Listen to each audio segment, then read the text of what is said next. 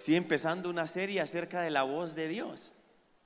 ¿Cuántos quieren escuchar con más claridad la voz de Dios? ¿Cuántos necesitamos escuchar con más claridad la voz de Dios? Creo que todo es cierto. Voy a pedirle que usted pueda volver a ver algunas prédicas cuando hicimos la serie acerca de los dones del Espíritu Santo, porque muchas de ellas tienen que ver con la voz de Dios, entonces le van a complementar. La prédica acerca de la palabra de sabiduría, de conocimiento, profética y discernimiento. Yo voy a estar más o menos tres o cuatro semanas complementando algo acerca de la voz de Dios. Yo creo que va a ser muy, muy especial para todos y que vamos a caminar en otro nivel escuchando la voz de Dios. Recuerdo hace 10 años que me nombraron pastor de jóvenes y yo con una experiencia nula. Y encima de eso lleno de inseguridad. Bueno, no es que ahora tenga mucha experiencia y sea muy seguro, pero ese no es un casado bueno, sin experiencia y lleno de inseguridades. ¿Sabe lo que uno busca cuando es alguien así? Uno busca agradar a todo el mundo. ¿Y cuántos saben que no se puede agradar a todo el mundo? Entonces las críticas de los fines de semana me liquidaban si yo predicaba sobre la santidad y predicaba sobre la pureza y el arrepentimiento, muchos jóvenes se me acercaban y me decían, así es, pastor. Así es, hay que confrontar esta generación. Pero si a los ocho días yo predicaba del amor de Dios, de la compasión y del valor que Dios tiene por el ser humano, ah, allá no hay profundidad. Eso no es la comunidad cristiana de fe, sino la comodidad cristiana de fe. Y yo me la pasaba en esa. Dios mío, ¿qué hago? Y entendí dos cosas. La primera que entendí es que cada fin de semana usted tiene un público muy variado. Aquí hay gente de más de 10 años y quizás hasta 20 años. Génesis 1.1, como Alvarito Quintero, ¿cierto? Génesis 1.1. Y gente que ha caminado mucho con Dios y conoce mucha palabra de Dios. Pero hay gente más o menos de 5 a 10 años, ¿cierto? Y hay otra gente que apenas está empezando a venir. Y hay otra gente que vino se conectó con nosotros por primera vez. Cuando usted tiene un público tan variado, tiene que predicar para todos o no. Y eso a veces no es fácil. Llegar al corazón de todos. Y lo segundo que entendí, lo segundo que entendí, mire, cuando uno tiene críticas, si las críticas tienen argumentos, uno tiene que ser humilde y honesto para corregir. Pero también tiene que entender que hay gente que va a criticar porque ese es su don. Entonces eso tiene que dejarlo pasar.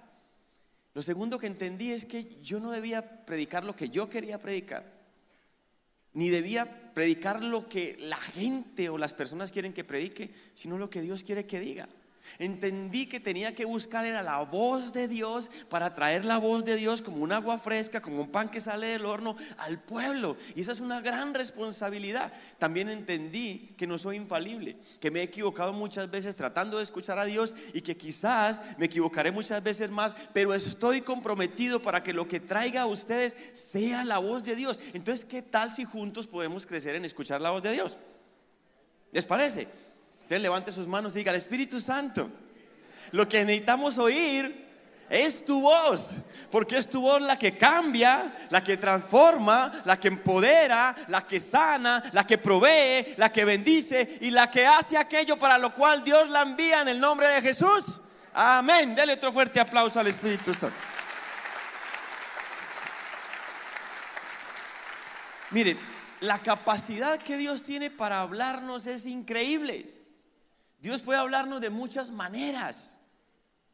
No solamente con una voz audible que sería wow. Pero recuerda cómo le habló Dios a Moisés a través de una zarza. Cómo le habló Dios a Faraón a través de milagros, a través de señales, a través de prodigios. Cómo le habló Dios a Balaán. ¿Cómo? A través de una burra. Imagínese usted levantando y que el perro le diga, hey, Aleja, no has hecho el devocional. ¿Cómo queda usted? ¿O hace el devocional o lo hace, sí o no? Al rey Belsasar, ¿sabe cómo le habló? Una mano que escribía en la pared. ¿Usted imagina a 3 de la mañana y que le aparezca una mano escribiendo en la pared al frente de su cama? A José, a María y a muchos otros más en el Antiguo y Nuevo Testamento a través de sueños y visiones. Dios habla a través de profetas. Dios habla a través de la naturaleza. Dios habla a través de deseos y voy a hablar más de eso después. Y sabe que Dios también habla a través del dolor. C.S. Luis dijo, Dios susurra y habla a la conciencia a través del placer, pero le grita mediante el dolor. El dolor es un megáfono para despertar a un mundo adormecido. C.S. Luis. Ahora, algo para resaltar, y es que Dios nunca dirá algo contrario a su palabra. La palabra siempre es el filtro, es la que nos permite distinguir la voz de Dios de voces extrañas, aun por sutiles que sea. La palabra es la que nos permite hacer una diferencia entre aquello que parece una oportunidad, pero la verdad es una tentación. Y entonces nos permite caminar en integridad. Ahora, otra cosa muy importante es entender que un principio para escuchar la voz de Dios con más claridad es el amor. Déjeme explicar un poquito más esto. A.W. Tozer, el gran teólogo, dijo, si lo que viene a la mente cuando pensamos en Dios no es amor, quizás es porque tenemos una imagen errada de Él. Pero Dios quiere corregir esa imagen. Ahora, no confundamos amor con alcahuetería, porque Dios no es alcahueta.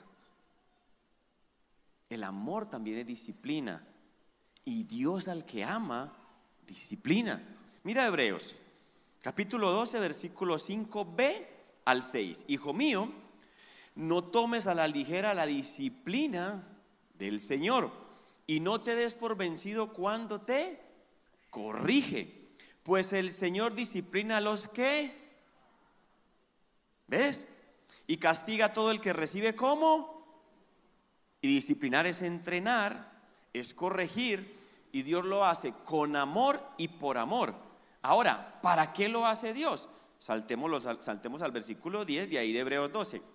Pues nuestros padres terrenales nos disciplinaron durante algunos años e hicieron lo que mejor pudieron. ¿Cuántos conocieron a Martín Moreno? Que quita lo malo y pone lo bueno. ¿Cuántos conocieron la ley de la chancleta? ¿Cuántos de campo les dieron con una verbena o como pica? No estoy hablando de maltrato, estoy hablando de disciplina, ¿me entienden, no? Pero yo probé la correa. Nuestros padres como pudieron nos disciplinaron, ¿sí o no? Y dice, ellos nos disciplinaron lo mejor que pudieron. Diga conmigo, pero la disciplina de Dios siempre es qué? Siempre es qué? Para nosotros, a fin de que participemos de qué? ¿Y cuál es el versículo clave este año? Santificaos porque el Señor hará grandes maravilla. O sea, la disciplina del Señor es buena, es para que participemos de su santidad y podamos ver grandes maravillas. Versículo 11, es muy claro el escritor de Hebreos. Ninguna disciplina resulta agradable a la hora de recibirla, ¿eso es verdad o no? La disciplina no es agradable a la hora de recibirla. Al contrario, es como dolorosa. Diga conmigo, pero después produce la apacible cosecha de una vida recta para los que han sido entrenados por ella. Entonces, retomando, si no podemos creer que Dios nos ama y que ese amor implica disciplina, eso va a dificultar que podamos escuchar la voz de Dios con más claridad. Y nos estaríamos perdiendo de una promesa maravillosa, porque es una gran promesa. Dios quiere realmente hablarnos. Mira, Isaías 30, 21. Tus oídos lo escucharán. Detrás de ti una voz dirá, este es el camino, por él debes ir, a la derecha o a la izquierda. Y Juan 10, 27, en palabras de Jesús, mis ovejas escuchan mi voz, yo las conozco y ellas me siguen. Es Jesús hablando de pertenencia, mis ovejas. ¿Y quiénes son sus ovejas? Pues todos los que seguimos a Jesús, los que escuchamos su voz, obedecemos su voz. Él nos conoce y Él nos cuida. Ahora, como ovejas, ¿cuál es la promesa? Escuchamos su voz. Y ese escuchar no es solamente es oír, es entender y obedecer. Y esa voz no solamente son palabras, son imágenes, son símbolos, son señales, son lenguajes de Dios, ruidos, toques. Ahora dice tan dulcemente, y Él nos conoce. Y no solamente es que sabe nuestro nombre, es que conoce nuestro corazón, todo lo de nosotros, lo bueno, lo malo, nuestras imperfecciones, y aún así nos ama. Y por eso muchas veces su voz es un susurro. porque es un susurro? Para traernos cerca a su corazón y al escuchar el latido de su corazón, puedes sentir que Él nos dice, hijo, hija, te amo. Y te amo desde la eternidad y hasta la eternidad, con amor eterno te amado. Y termina diciendo, pero mis ovejas escuchan esa voz y me siguen. Es decir, están en el mismo camino mío, como un discípulo. ¿A cuánto les alegra esta promesa de escuchar la voz de Dios? Wow, es tremendo, ¿no? Ahora, siendo muy honestos, muy honestos, aquí la gente es muy honesta. ¿A cuántos les agrada y son muy buenos para escuchar? Son pocos, o somos, no, yo no. No soy tan bueno para escuchar. Pero mire que la mayoría no somos buenos para escuchar. Ahora, todos queremos que nos escuchen. Siendo honestos, es, todos queremos que nos escuche, pero nos cuesta escuchar. Y nos distraemos fácil cuando nos están hablando, ¿sí o no? Es uno pensando en un partido, pensando en yo no sé en qué, pero como el rostro está ahí así, donde la otra persona le diga a uno, ¿qué te dije?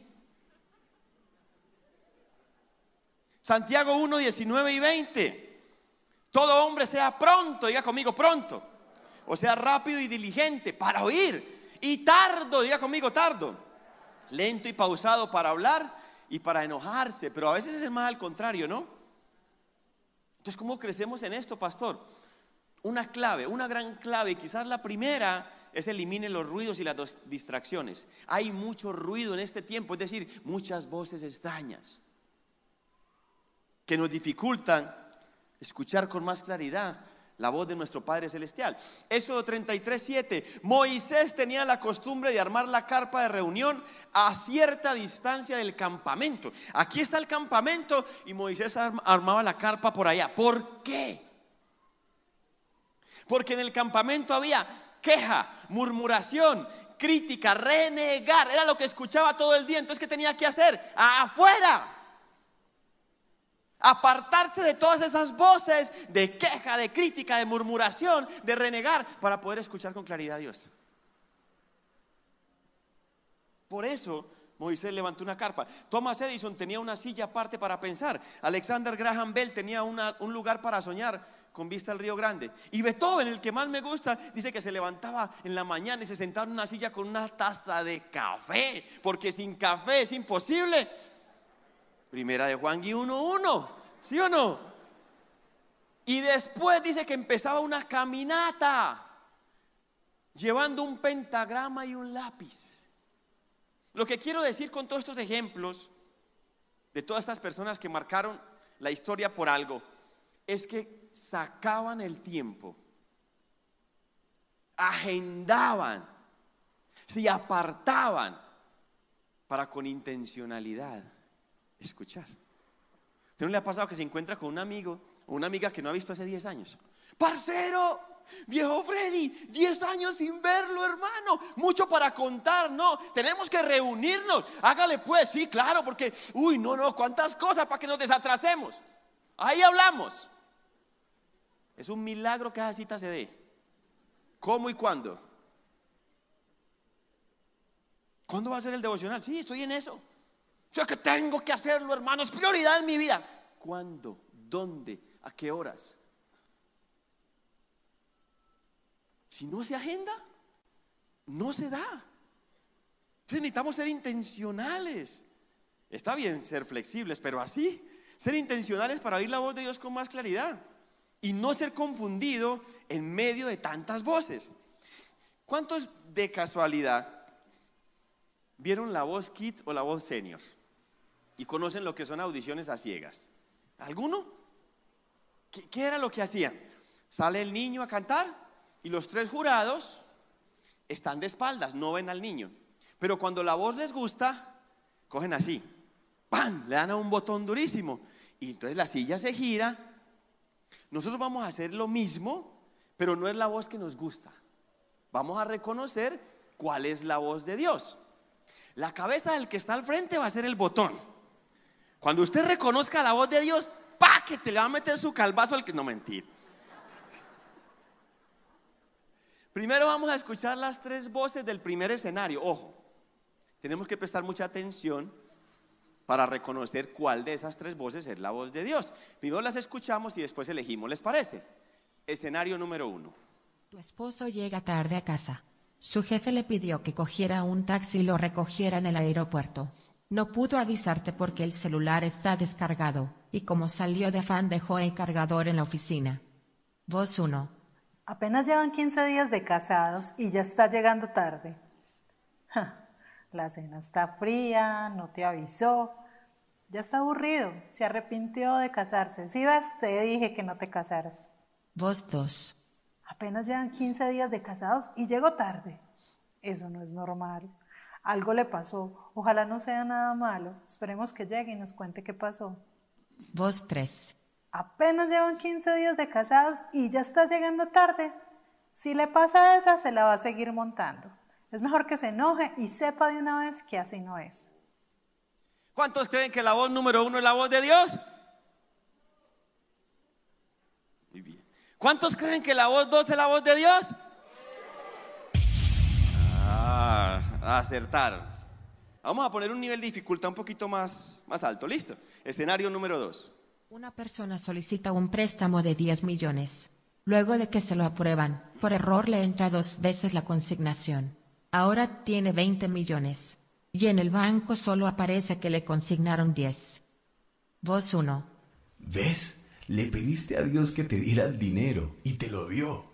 Ahora puedes usar 10 millones y pagar el préstamo con los otros 10 millones. Dios actúa de formas misteriosas. Voz 2. Uy, qué gente tan descuidada. Ah, pero no es tanto. Que un banco pierda 10 millones de pesos es como quitarle un pelo a un gato. En cambio, yo puedo ayudar a mi hermanita que se quedó sin plata para el colegio y doy el diezmo a la iglesia y una ofrenda bien generosa. Nadie se dio cuenta. Entonces no pasa nada. Voz 3. Nadie se dio cuenta, es verdad, pero Dios sí sabe. Y es verdad que Dios da, pero no así. Robar es robar. ¿Cuántos creen que la voz número uno es la voz de Dios? ¿Cuántos creen que la número dos es la voz de Dios? ¿Cuántos creen que la número tres es la voz de Dios? Pero era la que mejor queríamos. Si somos honestos, queríamos la dos. La voz de Dios no siempre es la que más nos gusta.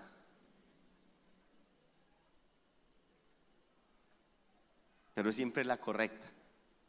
Y aunque no nos guste muchas veces lo que Dios nos diga, porque no siempre nos dice lo que nos gusta, si aprendemos a caminar en ella y a obedecer al Señor, vamos a ver su respaldo. Porque la voz de Dios es la que nos permite caminar en la voluntad de Dios, la cual es buena, agradable y perfecta. Y caminando en la voluntad de Dios, que es buena, agradable y perfecta, es que podemos tener la bendición de Dios que enriquece y no añade tristeza con ella. Pero Dios no siempre nos va a decir lo que queremos. Jesús le dijo a Pedro, Pedro, Satanás me ha pedido para zarandearte y yo he rogado que no falte tu fe. Yo creo que Pedro quería escuchar hasta la primera parte. Satanás me ha pedido para zarandearte, pero lo que, lo que seguía es lo que Pedro no quería escuchar. Él quería escuchar, pero yo voy a defenderte, no. Yo le voy a impedir. Jesús dijo, yo he rogado que no falte tu fe. No es fácil obedecer así, pero es lo correcto y lo que Dios respalda. Pilato se hizo cómplice del diablo por no escuchar la voz de Dios. Cuando estaba a punto de sentenciar a Jesús, su esposa tuvo un sueño y le mandó a decir, hey, no condenes a ese hombre, es inocente. Pero él desechó la voz de Dios y terminó siendo cómplice de Satanás. Ahora, los dos ejemplos que pusimos aunque el segundo tenía un nivel de dificultad mayor, pues realmente era fácil como discernir, ¿cierto? Pero hay veces que no es tan fácil. Porque el diablo es astuto y hasta usa la palabra para confundirnos. Mateo 4, en la tentación de Jesús en el desierto, versículo 5. Después el diablo lo llevó a la santa ciudad de Jerusalén, al punto más alto del templo. Y le dijo, ¿quién le dijo? El diablo, ¿cierto? Si eres hijo de Dios, tírate. Pues las escrituras dicen. Mira el diablo citando las palabras. Pues las escrituras dicen. Él ordenará a sus ángeles que te protejan y te sostendrán con sus manos para que ni siquiera te lastimes con una piedra o, el pie con una piedra. El, el diablo le citó el Salmo 91. Ahora, fuera de contexto. Y muchas veces el diablo nos presenta la palabra fuera de contexto. Y ahí es cuando más difícil es discernir la voz de Dios. Por eso necesitamos siempre el filtro de la palabra. Pero a veces no será suficiente. ¿Quién llevó a Jesús al desierto? El Espíritu Santo. Es decir, en la humanidad de Jesús, 100% Dios, 100% hombre, Él, que es la palabra misma, también tenía el Espíritu Santo. Y nosotros muchas veces cuando la voz de Dios es tan difícil de discernir, necesitamos el filtro de la palabra y necesitamos al Espíritu Santo que es el que confirma y respalda esa palabra. ¿Me están entendiendo? Porque a veces va a ser un poco más difícil. Dios también va a confrontarnos por amor en nuestros prejuicios y argumentos con su voz. Esto es muy importante. Hay muchos argumentos o muchos prejuicios que se forman en la vida de uno por la influencia, es decir, por las voces de otras personas. O también se forman por experiencias pasadas, especialmente cuando esas experiencias pasadas han sido dolorosas. También por inconformismo con algo o con alguien. Y a veces esos argumentos parecen sólidos, muy sólidos. Y usted y yo estamos muy seguros de ello, pero no tenemos el panorama completo y muchas veces, aunque parecen sólidos, son errados. Y necesitamos tener el panorama completo y ponerlos a la luz de la palabra y la guía del Espíritu Santo para ver si son o no son verdad. Déjeme explicarlo de esta manera. Usted va montado o piense en un bus que va lleno de gente, full, a una hora pico.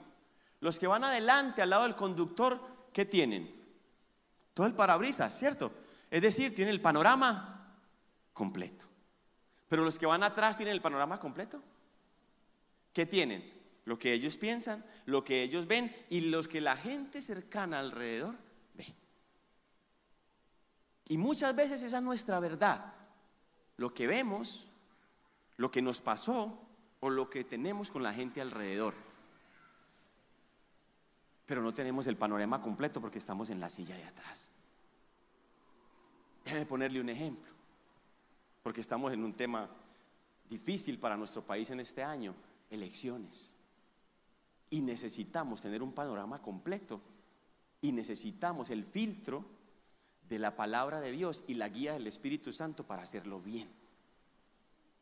Porque si no nos vamos a regir por nuestros propios argumentos en la silla de atrás, por nuestras propias experiencias o por la influencia de otros. Y esto no se trata de nuestros argumentos, de nuestros pensamientos y de nuestras experiencias, por dolorosas que hayan sido, las cuales no menosprecio, sino que se trata de lo que Dios dice y de lo que Dios defiende.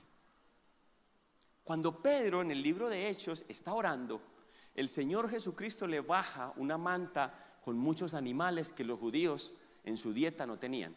¿Y qué le dice el Señor Jesús? Pedro, mata y come. Escúcheme bien. ¿Y qué dijo? Pedro, de ninguna manera, Señor. Si usted llama a alguien, Señor, esa es la respuesta. No. Pero ¿cuál era el asunto? Que Pedro tenía un argumento sólido, una dieta judía que no permitía comer esos animales.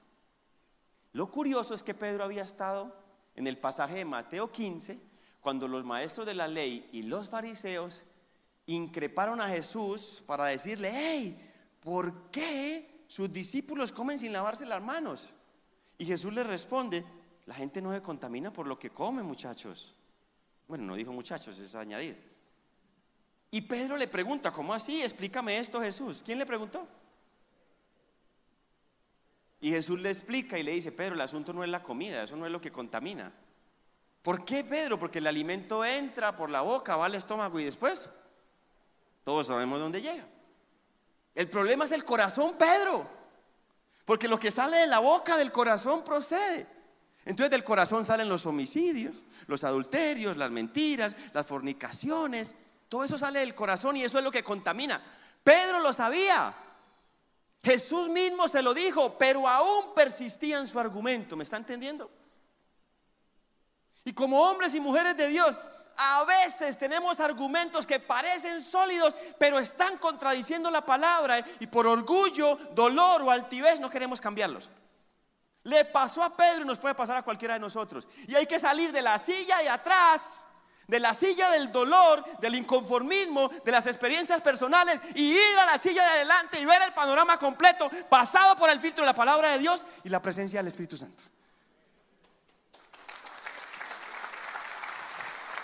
Mire,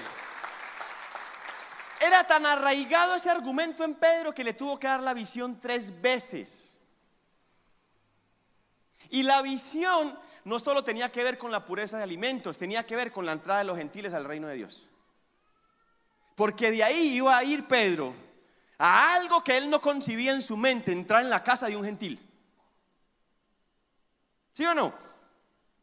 Y ver que el Espíritu de Dios se derramó sobre ese gentil y ver que la salvación también estaba para los gentiles. Pero si seguía en la silla de atrás no podía ver. Tenía que pasarse de la silla de atrás para la silla de adelante y poder ver con claridad. Siendo muy honestos, si reconocemos, hay muchos argumentos en nuestra vida que son incorrectos. Y necesitamos traerlos a la luz y a la verdad de la palabra de Dios. Porque, reitero, no se trata de lo que yo pienso o de mi preferencia.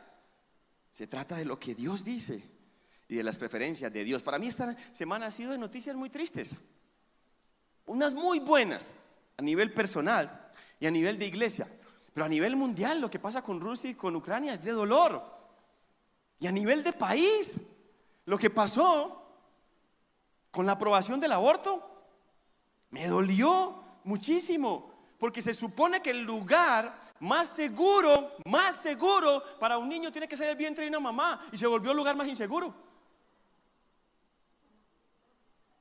Ahora, todos los que aprueban y celebran esta ley tienen algo en común. ¿Sabe qué es? Ya todos nacieron. Así es muy fácil. Pero si fueran ellos los que están en el vientre, ¿también estarían de acuerdo? Ahora, si una persona cometió algo así, vea, yo quiero que me, que me entienda, yo no estoy juzgando. Dios puede perdonarle.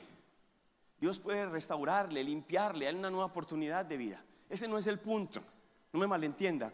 El punto es que me, me duele la doble moral. Ese es el punto. Me duele que alguien que se diga creyente, cristiano o católico, porque respeto mucho los católicos que son consagrados a Dios por amor a Jesús, pero alguien que se diga cristiano o católico y que celebre una ley como el aborto, que celebre la desintegración de la familia como Dios la constituyó, que celebre la coacción de la libertad, que celebre la falta de la integridad y corrupción. No, y que además de eso salga con una cruz. Eso es doble moral. La cruz es un símbolo, es un símbolo de sacrificio donde Dios, el Dios supremo, sacrificó la vida de su Hijo único para que tú y yo no tengamos que sacrificar la vida de nuestros hijos. La cruz es símbolo de libertad. Pagó un precio por nuestra libertad, no de coacción de la libertad. La cruz es símbolo de entrega de un esposo que es Cristo por una esposa que es la iglesia, diciendo que la familia como Él la constituyó es como es.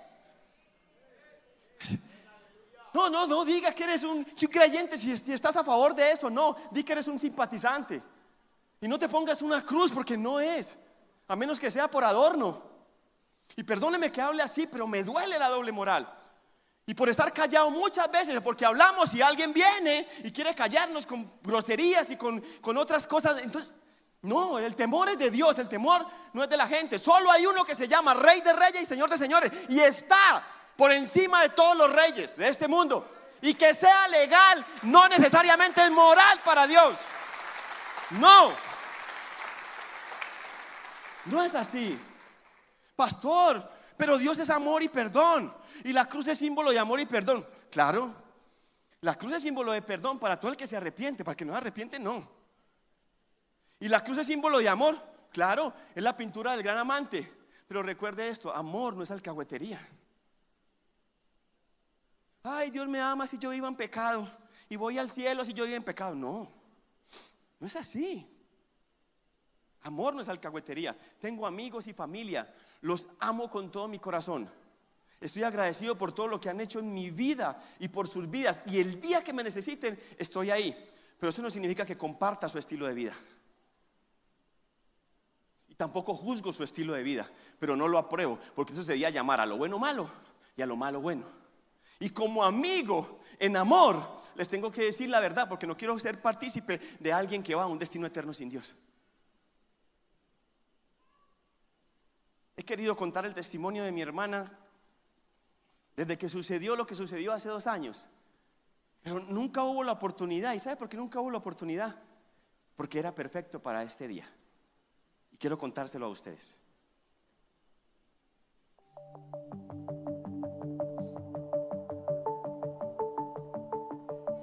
En noviembre yo me di cuenta que estaba embarazada. Cuando me remitieron donde el ginecólogo, cuando él vio mi historia médica, eh, me dijo, mm, ¿a usted quién le dijo que podía quedar embarazada?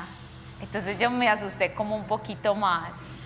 Me dijo que si yo creía que para ellos era fácil en un momento del parto salir y decirle a mi esposo que a quién iba a escoger.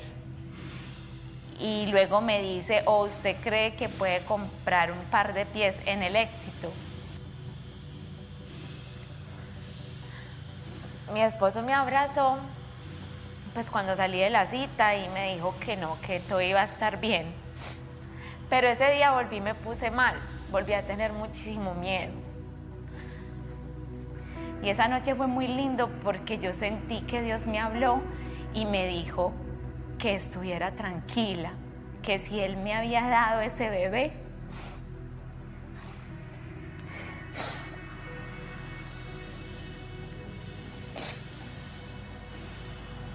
era porque lo iba a poder cuidar.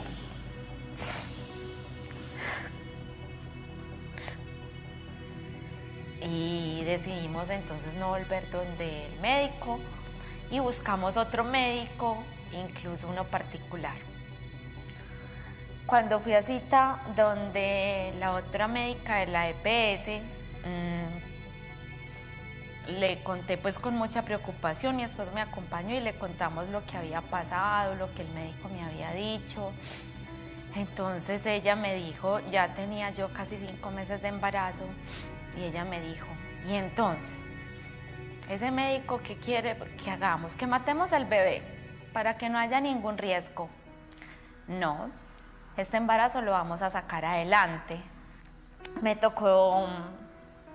Eh, hacer muchas cosas para cuidar el embarazo, ponerme unas medias que apretaban muchísimo los pies, no subirme de cierto peso para que la sangre pudiera circular mejor.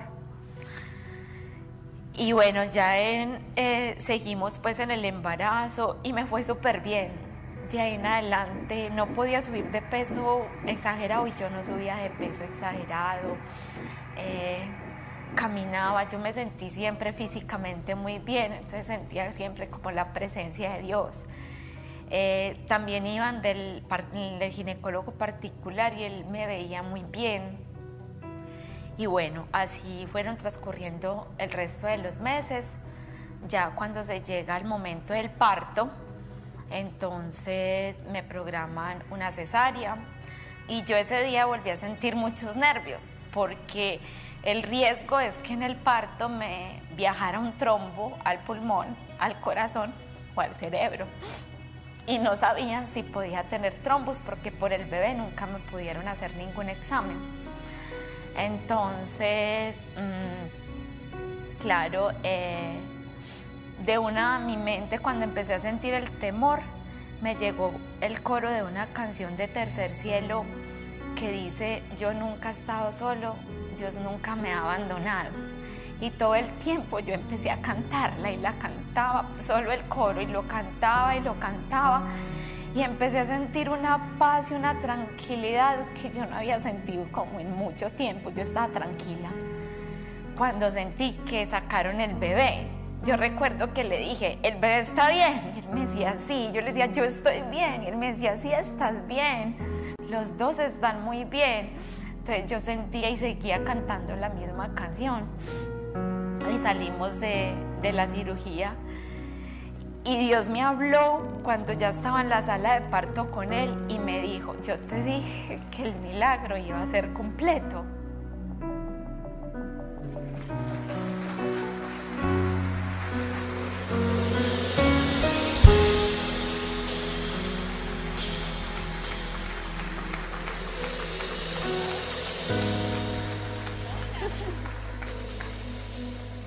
Aquí está el milagro completo.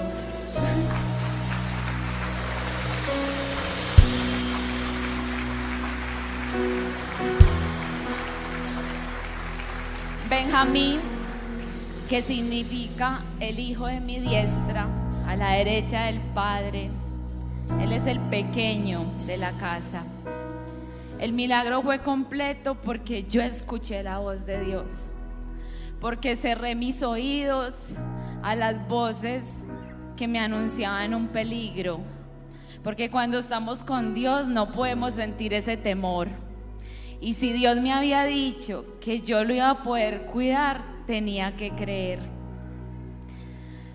Yo quisiera decirle de pronto a alguna persona, a alguna mujer, a una pareja, a un matrimonio, incluso un noviazgo, que esté pasando por una situación como la mía, o otra, donde haya un bebé, que cierren sus oídos, que cierren sus oídos a las voces del mundo que escuchen solo la voz de Dios. Que cuando escuchen con solo seis semanas un corazón latir como lo vieron en el video, es la presencia de Dios hecha vida. Cuando Benjamín nació, de ahí en adelante, las bendiciones que Dios ha traído a nuestras vidas son innumerables. Y cada día le doy gracias a Dios por su vida, por mi vida y por tenernos acá contándoles a ustedes que Dios es grande y que es bueno todo el tiempo. Muchas Póngase gracias. de pie y denle un fuerte aplauso al Señor. Póngase de pie, denle más fuerte el aplauso al Señor.